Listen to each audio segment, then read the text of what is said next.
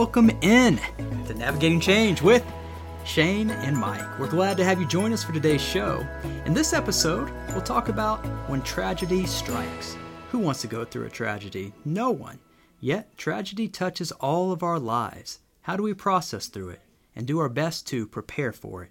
We have four solid building blocks to help you, or anyone you know going through tragedy. Shane wrote about this subject on his professional Facebook page. You can find more about it there. On Facebook, just search Rev. Shane L. Bishop. Shane, how are you doing today? Well, Mike, I'm doing pretty good. Oh no, was that my cadence? I have missed doing these Navigating Changes because, apart from these, I don't ever run into anyone who has cadences quite like this. You know, that is just, I just do that. Oh, it's great though. It's great. I feel like you got something kind of going there, but it's not the way you talk in real life. There's something else going on. You're kind of like a Southern preacher, you know. You kind of talk to them normal and you think they're one way, and then you hear them preach and it's something else going on. I feel like you got that. Was it pretty bad? Okay. No, it's good. Because you know how sometimes you'll do something you have no idea how it's coming across, and then especially in our world where there's video or audio, and you'll be like, wow, I really embarrassed myself and had no idea. But thank you for letting me know that I embarrassed myself slightly there. Well, slightly, yeah. It's kind of like, you know, the let's get ready to rumble guy. What's that guy's name? Michael Buffer? Well, I don't know. So the let's get ready to rumble, I'm guessing he doesn't talk like that all the time, right? No, but that's kind of a thing. And when he's in that kind of situation, he says that in that way. Yeah. I feel like you kind of got that, Mike. Should I start talking like this in our normal conversations? I would lean more toward talking more normally when you do this podcast than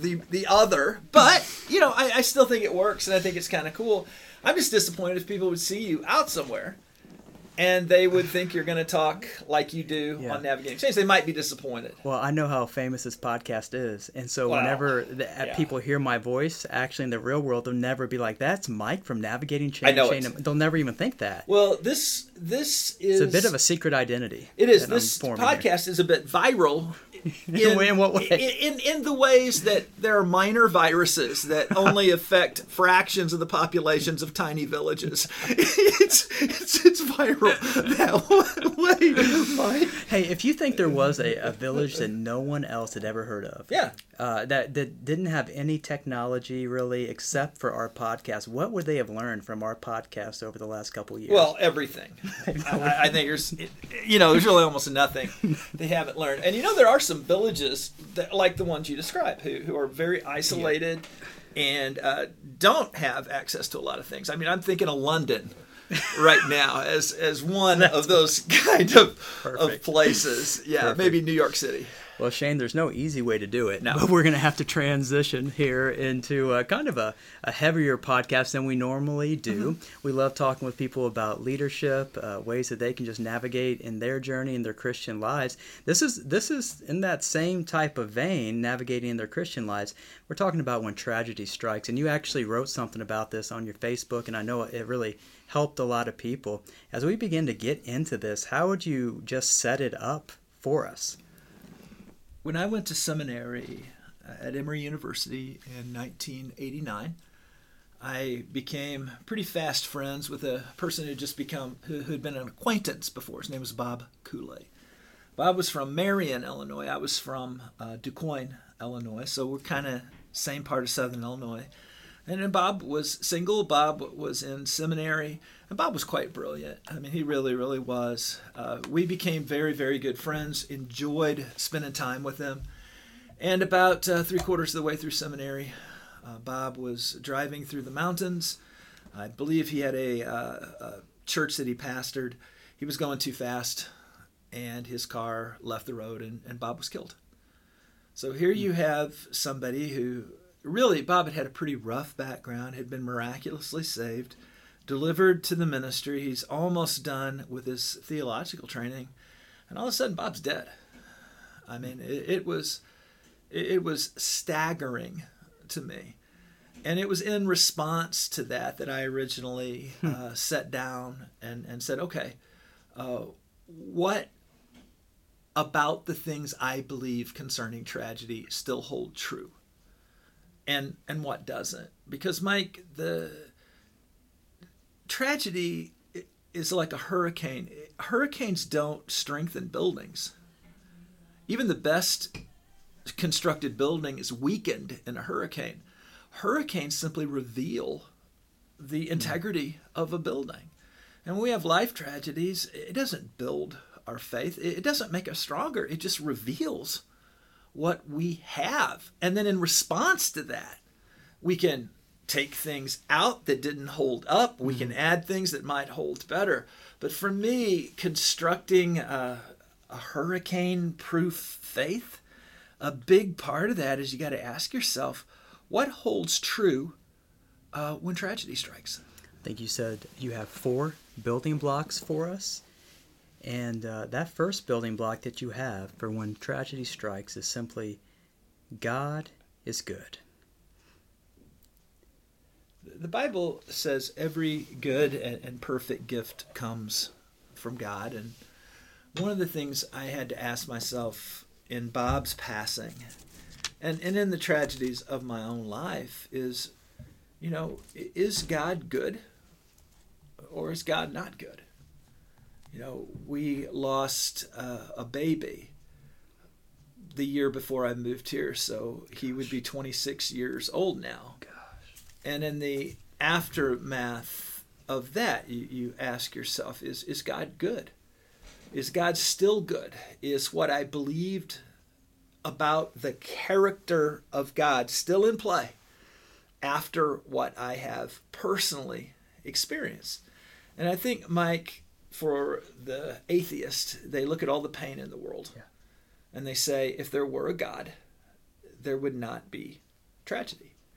And I think the believer looks at the exact same pain in the world and says, if it weren't for a good God, there'd be nothing but tragedy. So for me, just understanding that God is good, he loves us, he cares about us, he weeps with us, he is present with us, he doesn't abandon us, and in the valley of the shadow of death, the goodness of God is a building block that holds firm for me. And so you were in the eye of the hurricane, or you were in the most destructive part of the hurricane when you really evaluated that God's goodness? Absolutely. Yeah. And Mike, there's the theologians teach that sound theology isn't constructed in good times. If you look at ancient Israel, the Galilee was always a bit of a mess. It's not where all the good theology, it's where Jesus came from, yeah, but it's not where a lot of the great theology came from. It came from the southern deserts. And in the southern deserts where there's not water and where you have to struggle every day for life, you have to face the really big questions. Who am I? Who is God? What do we have to do with each other? And I think tragedy kind of throws us into the desert. I think in the idea of God is good, especially for someone who's walking through tragedy, it's okay to not feel like God is good. That's right. I tell people that sometimes. It's okay to not feel that way, especially at that point. Someone may not feel that God loves them or God is good. It's really not time to have a theological debate about that, and also a theological debate within our mind. I think someone who is going through tragedy, what they need to do is just kind of let the emotions out. Let whatever the emotional process is that will help them get through, they got to start in that process and start to move forward. But I think to your other point, tragedy is a time when we can ask deeper questions about God's goodness than we ever had before. And think about this, Mike, and let's just say a strong marriage, and you go through a really, really difficult patch. I think the one thing you have to keep reminding yourself of is that we love each other. You may not feel it. I may not feel it, but we love each other. And I think when we go through tragedy, we have to remember God's goodness toward us, that God is good. He loves us. We may not feel it, but it is the truth that is more real than our reality. The next building block is bad things happen. Shane, it's not a shock, but bad things do happen. Why? Do you have a theological construct for that? Well, I think there's a pretty clear theological construct. And I think the Bible goes out of its way to make the case. Genesis tells us that God created a perfect world. gave humanity a choice between obedience and disobedience. Humanity, basically, we shook our fists at God and we said, we know what's best for us, and you don't. And with the choice of disobedience, we have what we called the fall. It's how sin entered the world, by our own invitation. Proverbs reminds us that it rains on the just and the unjust. We always think about, well, that means bad things happen to bad people and good people. But in the context of the Bible, rain is always good. So it really means good things happen to bad people and to good people, but they do. Jesus reminded us storms come regardless of where you build your house. Remember the parable about the house built on a rock and the house built on the sand. The prevailing theme is, if you build your house on the rock, it'll stand, and if you build your house on the sand, it'll be washed away.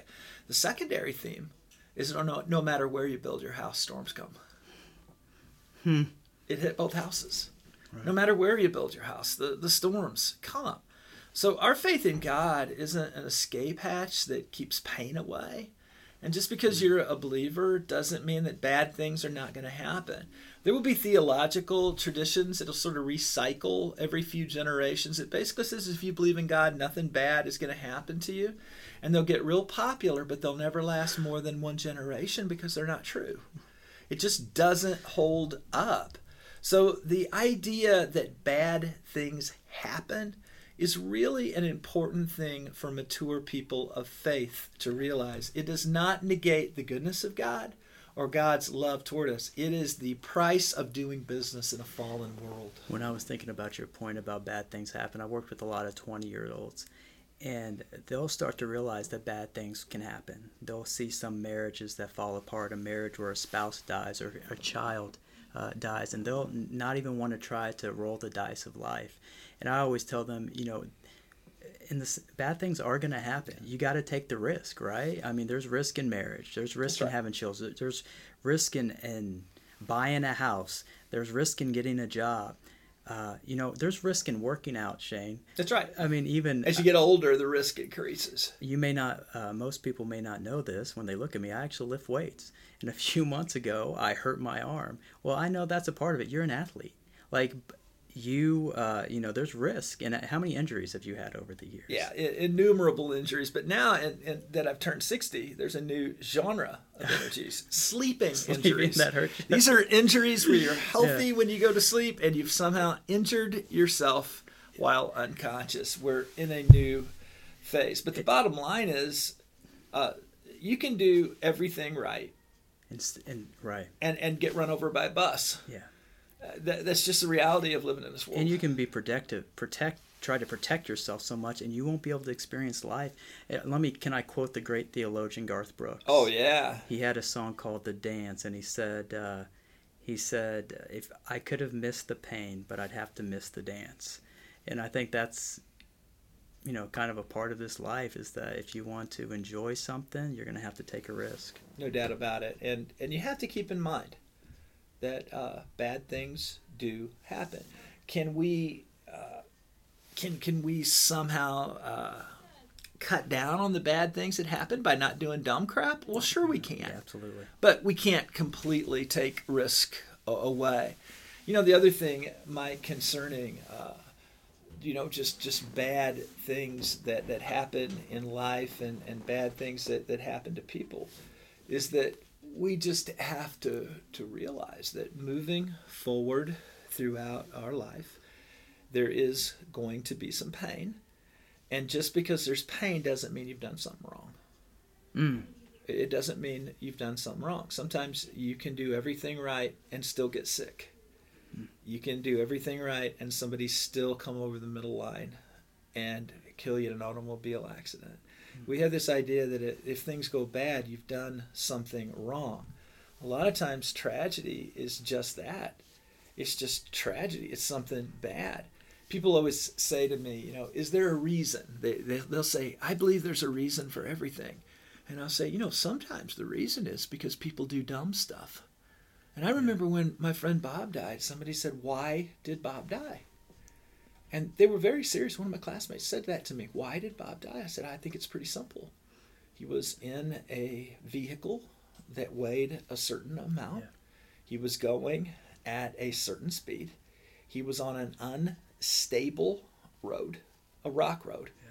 And he attempted to make a turn, a sharp turn, that rendered his vehicle unable to slow down enough to control the turn based on the rock road. I said, this is not a theological problem as much as it hurts. It was a physics problem. Hmm. And so I think a lot of times we want to think every bad thing, that in one sense there's some divine purpose. Now, I do think we can grow from things and we can learn from things, but I don't think that God puts bad things into our lives just to help us grow, because God is good. Amen. Well, on that note, we are moving to the more hopeful point here in terms of building blocks. God is with us. Shane, what do you mean? Well, God never leaves us. He never forsakes us. He weeps with us during the most difficult times of life. You know, the promises of God never had to do with avoiding difficulty. They had to do with abiding presence through the storm. And I think this idea of God with us is really hard for some people because they've been loved so poorly in their life. And when things go bad, everybody just abandons them. And, and sometimes people, honestly, put themselves in a great position to be abandoned by their own actions and attitudes, right? Yeah. But I think there are times that we get thinking, you know, everybody else has abandoned me when I'm not easy to love. Yes. Everybody else just abandons me. Well, God's not like that. And I've seen it in some people who are very insecure. Why hasn't this person called me? Yeah. Like, we're not talking about someone who's really left their life. We're talking about without a phone call for 2 days. Yeah, that's always a little concerning. Well, and there's this fear. Don't you think that there's a fundamental fear of being emotionally alone? Oh, absolutely, Shane. Yeah.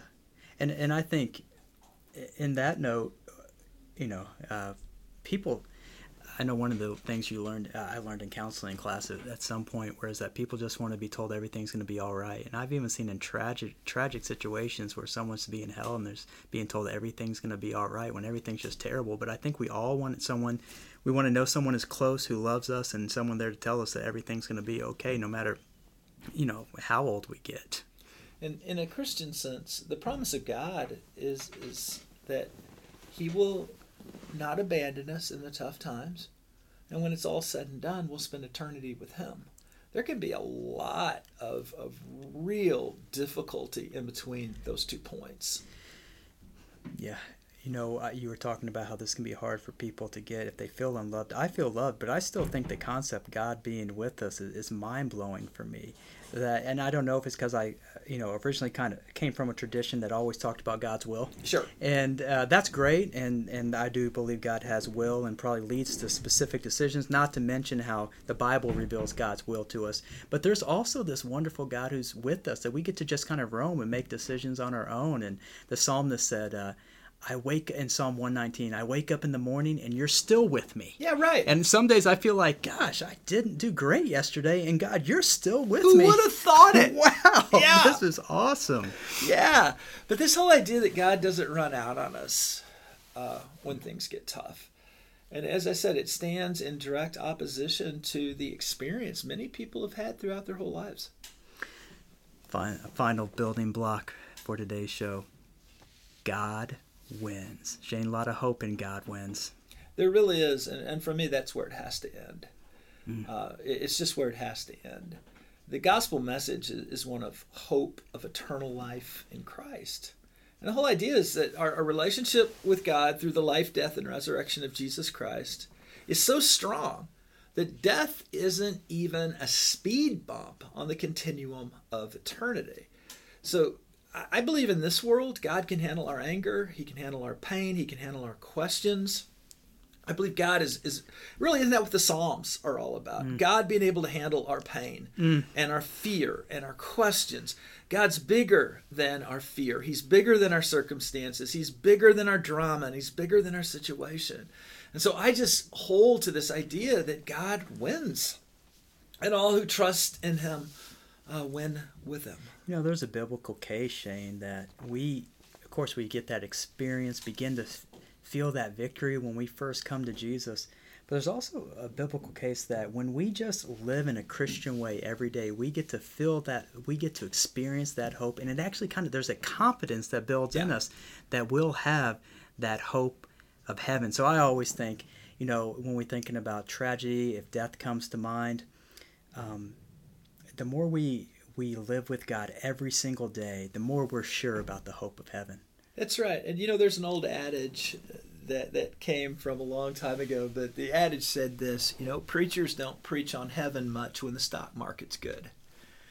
And it just means that when everything is going well, a lot of times we mistakenly fall into a belief that salvation is in time and space. But when things are really hard, we need heaven in a whole new way. So for me, God is with us here, but the real reward is in that eternity. Mike, I mentioned just briefly about us losing a son late in pregnancy before we moved here. I had a guy in my church who's I called him Brother Don. Don't even remember his last name. But Brother Don was odd. I mean, he was odd. Lived in a small house in a small rundown town. And he lived in a small rundown house. Brother Don was one of those guys that wore overalls and no shirt. And you had no idea what else. But, I mean, he had overalls and no shirt every day. Wasn't a particularly well-groomed man, lived by himself. But, man, did he love God. He loved God with all of his heart and all of his soul and all of his mind. He kind of reminded me of some of those prophets in the Old Testament. You know, they spoke for God, but you know, regular people were scared of them. And Don was sort of like that. And when I was pastoring at the church before I came here, I'd go visit Don every now and then just because something in my spirit was drawn to something in his spirit. And I remember in the aftermath of losing Liam, it was the last conversation I actually ever had with Don. I was sitting in his living room, and he looked at me, and he took off his glasses. He had overalls on. And he started weeping, and he said, "Brother Shane, I had a vision of your son." And he said, "Your son was with Jesus, and he was laughing and playing, and Jesus was holding him, and there was joy." And I just sat there, Mike, and I thought, I have no idea what to do with this. None. But there was hope in it. There was hope in it. And for me, what we always have to remind ourselves of in the difficult times of life is that God wins. And when we can share, I don't know there's perfect theology around tragedy, but I do know there is perfectly good testimony around tragedy. And when we share our stories, and Liam's story, the son we lost, I have shared his story over and over throughout the years. I was at a ball game last week, Mike. A woman who is the mother of a player on a team with one of my grandsons approached me. I did not know her. She said, "I am so sorry to bother you, but I'm so-and-so's mom, and I follow you on Facebook." And she said, "I just wanted to say that the story that you posted about losing your son was life-giving to me, because my husband and I, we too, had lost a son." And she began telling her story. And her story, like my story, had ended up being faith-filled. And there was hope and strength in it. When she walked away, my daughter Lydia was with me at the time, but when she walked away, you know how when somebody walks away and you're just sort of thinking for 10 seconds, it occurred to me that my son didn't make it into this world. But because of the story, Mike, hundreds and hundreds and hundreds of people have shared their stories with me in response to me telling Liam's story. And they have found hope. And they have found healing, and they have been somehow aided in their journey. And it occurred to me that little life that I would have given anything to have been his dad and be able to raise him, he meant something. and his life mattered and still matters in pretty profound ways. And it's funny, last week, and maybe it was just in response to this conversation, I was dreaming, and I don't ever remember my dreams. And in this dream, I saw him. But he was 26. And, I could draw what I saw. And, you don't know how your subconscious works. But I do know this, that his life mattered. And the tragedy is still hard. There's always going to be an empty chair at my table for that little boy. It's always going to be there. It's not on the front of my mind all the time, but there's always going to be that chair at the table. But I can tell you that through our tragedy, not only have we found God to be faithful, and not only have we been comforted, but we have discovered that a life that didn't even make it into this world, God still used that life to touch a whole lot of people. And I find something really God wins about all that. Well, thank you for sharing your heart with us today, Shane. And thank you for joining us for Navigating Change with Shane and Mike. We know it's a tough conversation today, but we pray that's one that's life-giving. We'd love to have you subscribe and share, review our podcast. If you'd like to hear more from Shane and I, you can find us on Facebook. We'll talk with you next time, and make sure that you keep the change.